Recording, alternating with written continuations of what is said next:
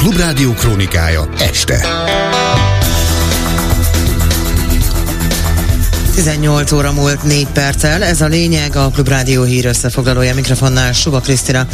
Híreink röviden, vasútfejlesztési és hadipari megállapodást is aláírta a török elnök és Orbán Viktor, miközben Magyarország és Törökország eddig nem látott energetikai együttműködésbe kezd. Bizarr dokumentum buktatja le a Fideszes mahinációt a gondos órák körül, mondja Hatházi Ákos.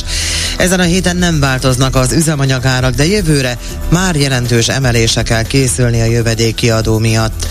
És enyhébb időre számíthatunk holnap is, de lesznek ködös párás területek. Következzenek a részletek. Budapesten tartott közös sajtótájékoztatót Orbán Viktor, valamint a török elnök a találkozón kiemelt stratégiai együttműködési megállapodást kötöttek, számol be róla az Index. A kormányfő a konkrétumokról azt mondta, 21-szer találkoztak hivatalos formában. A kereskedelmi áruforgalom mértékét az elmúlt több mint 10 évben megkétszerezték, 500 török cég dolgozik Magyarországon, 100 magyar cég Törökországban. A magyarországi török befektetések számokban és értékükben is nőnek. A mai napon új területekre is kiterjesztették együttműködésüket. Vasútfejlesztési és hadipari megállapodásokat is aláírtunk, közölte Orbán Viktor hangsúlyozva, hogy Magyarország számára Törökország fontos. Nincs Magyarország biztonságban Törökország nélkül. Orbán Viktor az energiabiztonságot illetően azt mondta, hogy Törökország segítette Magyarországot a földgáz tranzitban, most pedig abban is megállapodtak, hogy nem csak szállítanak Törökországon keresztül, hanem vásárolnak is Törökországtól, ahogy a Szijjártó Péter külgazdasági és külügyminiszter bejelentette minden eddiginél szélesebb körű energetikai együttműködés indul Magyarország és Törökország között, amely részben arról is szól, hogy Törökország szerepe jelentős mértékben felértékelődik számunkra, hiszen tranzitországból forrás országgá válik, tehát a jövő évtől megkezdjük a földgáz vásárlását Törökországból. Emellett pedig a bértárolással, az infrastruktúra fejlesztéssel, megújuló energiák felhasználásával és hidrogén felhasználásával kapcsolatos együttműködés is indul.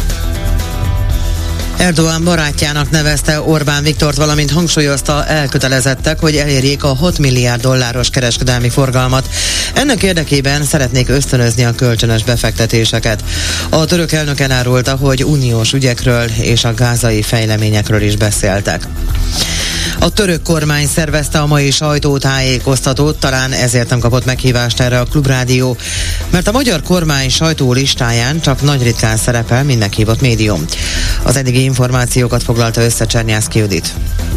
Recep Tayyip Erdogán és Orbán Viktor mai találkozójáról nem a kormány szerves sajtótájékoztatót. Mint megtudtuk, a török elnöki hivatal program nem szerepelt az MTI agendájában, mintha Erdogán itt sem lenne. A török nagykövetséget hívtuk fel, miután a Klubrádió semmilyen tájékoztatást, előzetes információt nem kapott a megbeszélés részleteiről, illetve az ott elhangzottak tájékoztatásának lehetőségéről.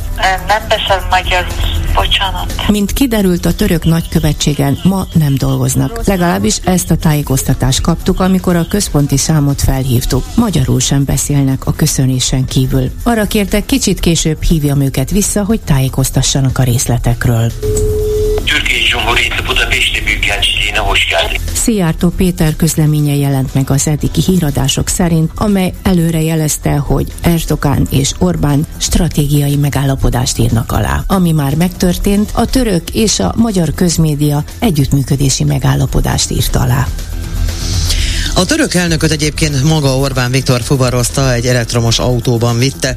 Orbán Viktor még egy lovat is ajándékozott a török elnöknek, egyenesen a Karmelitába hozatta. A lovat főúrnak hívják, mezőhegyesről érkezett.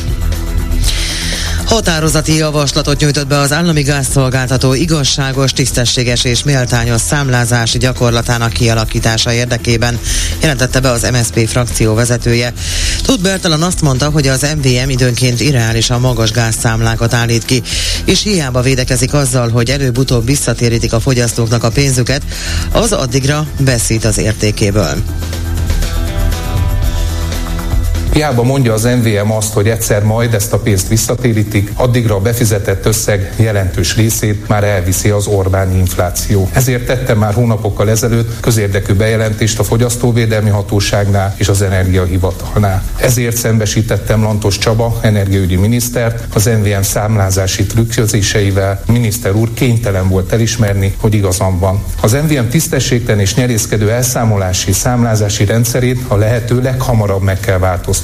Nem 2025-re, hanem minél előbb. Mert egy állami cég még időlegesen sem nyúlhatja le az ügyfelei pénzét. Az állam fejezze be az emberek pénzének lenyúlását. Akiket pedig így átvert, azoknak fizessék ki azt a kamatot, amik a pénzük használata miatt jár. A Fidesz és gondos óra adatkezelő lett, a kormánypárt szimpatizánsainak életkorát is nyilván tartja. Ezt mondta Hatházi Ákos, aki szerint eddig is gyanús volt ez a látszólag szociális intézkedés, de most már bizonyíték van arra, hogy Magyarországon újra, újra pártállam van. A független képviselő azt mondta, hogy egy egészen bizarr dokumentum buktatja le a fideszes mahinációt az időseknek szánt EU-s pénzből finanszírozott úgynevezett gondos órák körül. Megdöbbentő, olvasható a posztban, hogy a Fidesz saját szimpatizánsi adatbázisából, a Kubatov listából tudja, kiket kell megkeresni, és minde, mindez felvet nagyon komoly adatvédelmi aggályokat is.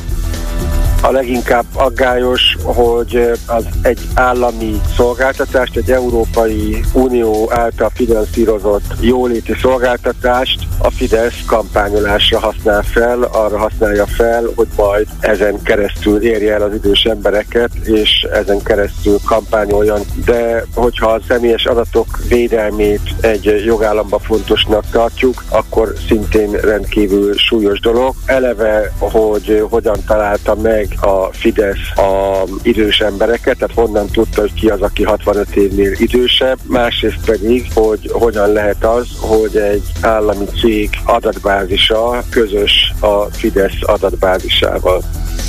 Szerdán nem változnak a hazai üzemanyagárak, sőt várhatóan az egész héten változatlanok maradnak.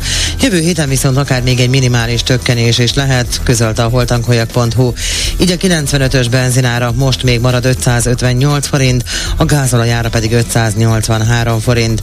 Viszont bruttó 41 forinttal emelkedik a benzin és a gázolaj jövedéki adója január 1-től. Hogy mire számíthatnak az autósok januártól, arról Bújdos Esztert kérdeztük, a holtankoljak főszerkesztőjét.